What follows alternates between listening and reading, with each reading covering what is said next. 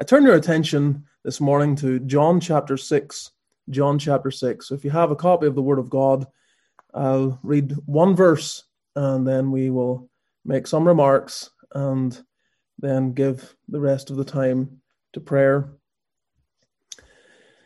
I was uh, going through a series in the Gospel of Luke in our Sunday evening services, and I came to the record, Luke's record of this account of the feeding of the 5,000 last Lord's Day. And when I was thinking upon it again, I, uh, well, I, I have a habit of honing in on three words to give consideration just to something uh, that those three words can you can just squeeze out of those three words. So I've been doing that every Wednesday at our prayer meeting for almost a year, and I want to do the same today. So I've never preached this before. It's just some thoughts from John chapter 6, verse 9. I trust it will be an encouragement to you. The text reads There is a lad here which hath five barley loaves and two small fishes, but what are they among so many?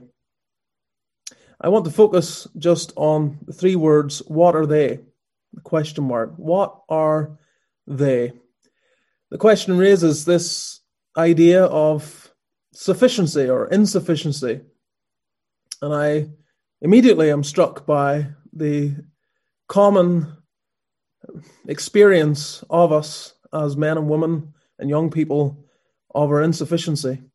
I'm sure you've felt it at times that you are insufficient, that you don't have power to face your trials, your struggles, you don't have the wisdom, the insight needed to address certain matters that come up in your life. You don't have the arguments for unbelieving family members. You can't seem to convince people of a better way, a right way, of the gospel way.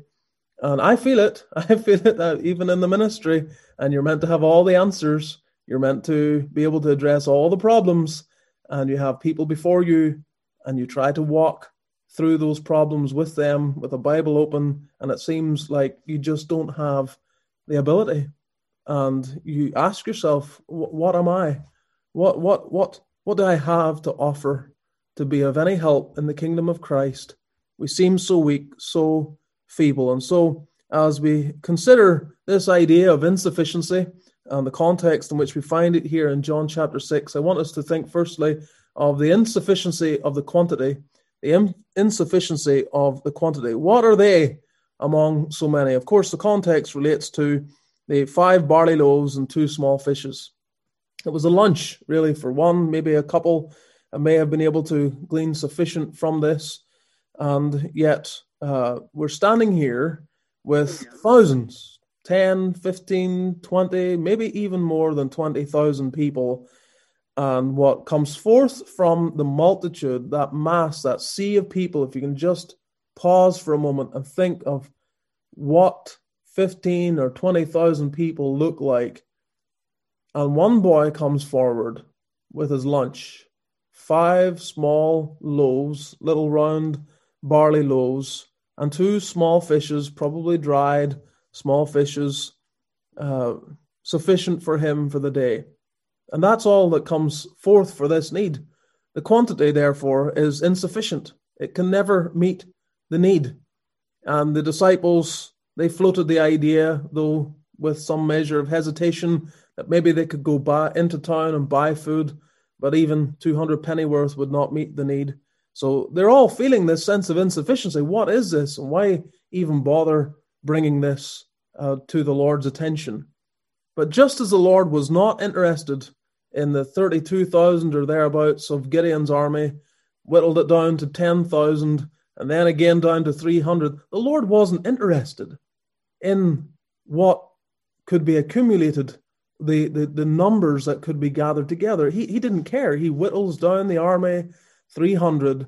And this is how the Lord works He downsizes our resources to demonstrate His power.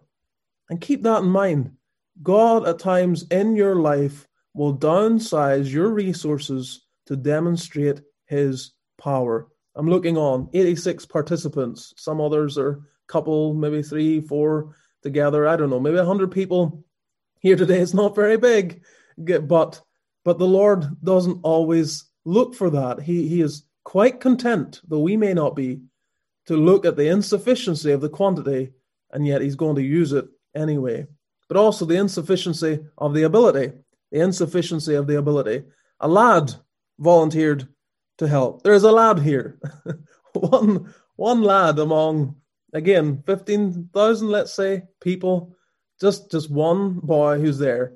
Do you think there were other lunches available? Do you, do you imagine that there was maybe a few others among the multitude that had food with them? I do. I think there were other lunches. I think there were others that had food, but as maybe they went around looking they were all thinking to themselves, "What's the point? What's what's the point of me sharing my lunch? It will never, it will never go the distance. It will never be enough." And so the idea of sharing a few lunches among thousands and thousands of people seemed ludicrous. But that didn't matter to this boy. The the fact that it didn't make sense didn't matter to him. I mean, he knew that his lunch was never going to feed everyone. He knew that. And yet he came forward anyway. And he understood something that's often mentioned the importance not of ability, but of availability. And there's truth to that. And yet, I think sometimes it's pushed a little bit too much. We all have ability. You have ability. If you say you have no ability, you're calling God a liar because God, by His Spirit, gives gifts to His church. So, in some way, who you are and what God has made you to be can be used in the kingdom. I don't care who you are. There is something you have that can be used in the kingdom. And the question then really is about will I make available my ability? The boy had a lunch, that's it. But he was willing to bring that because that's what he had. Didn't seem much, but that's what he had. And he brought it to the Lord, and this is what the Lord used.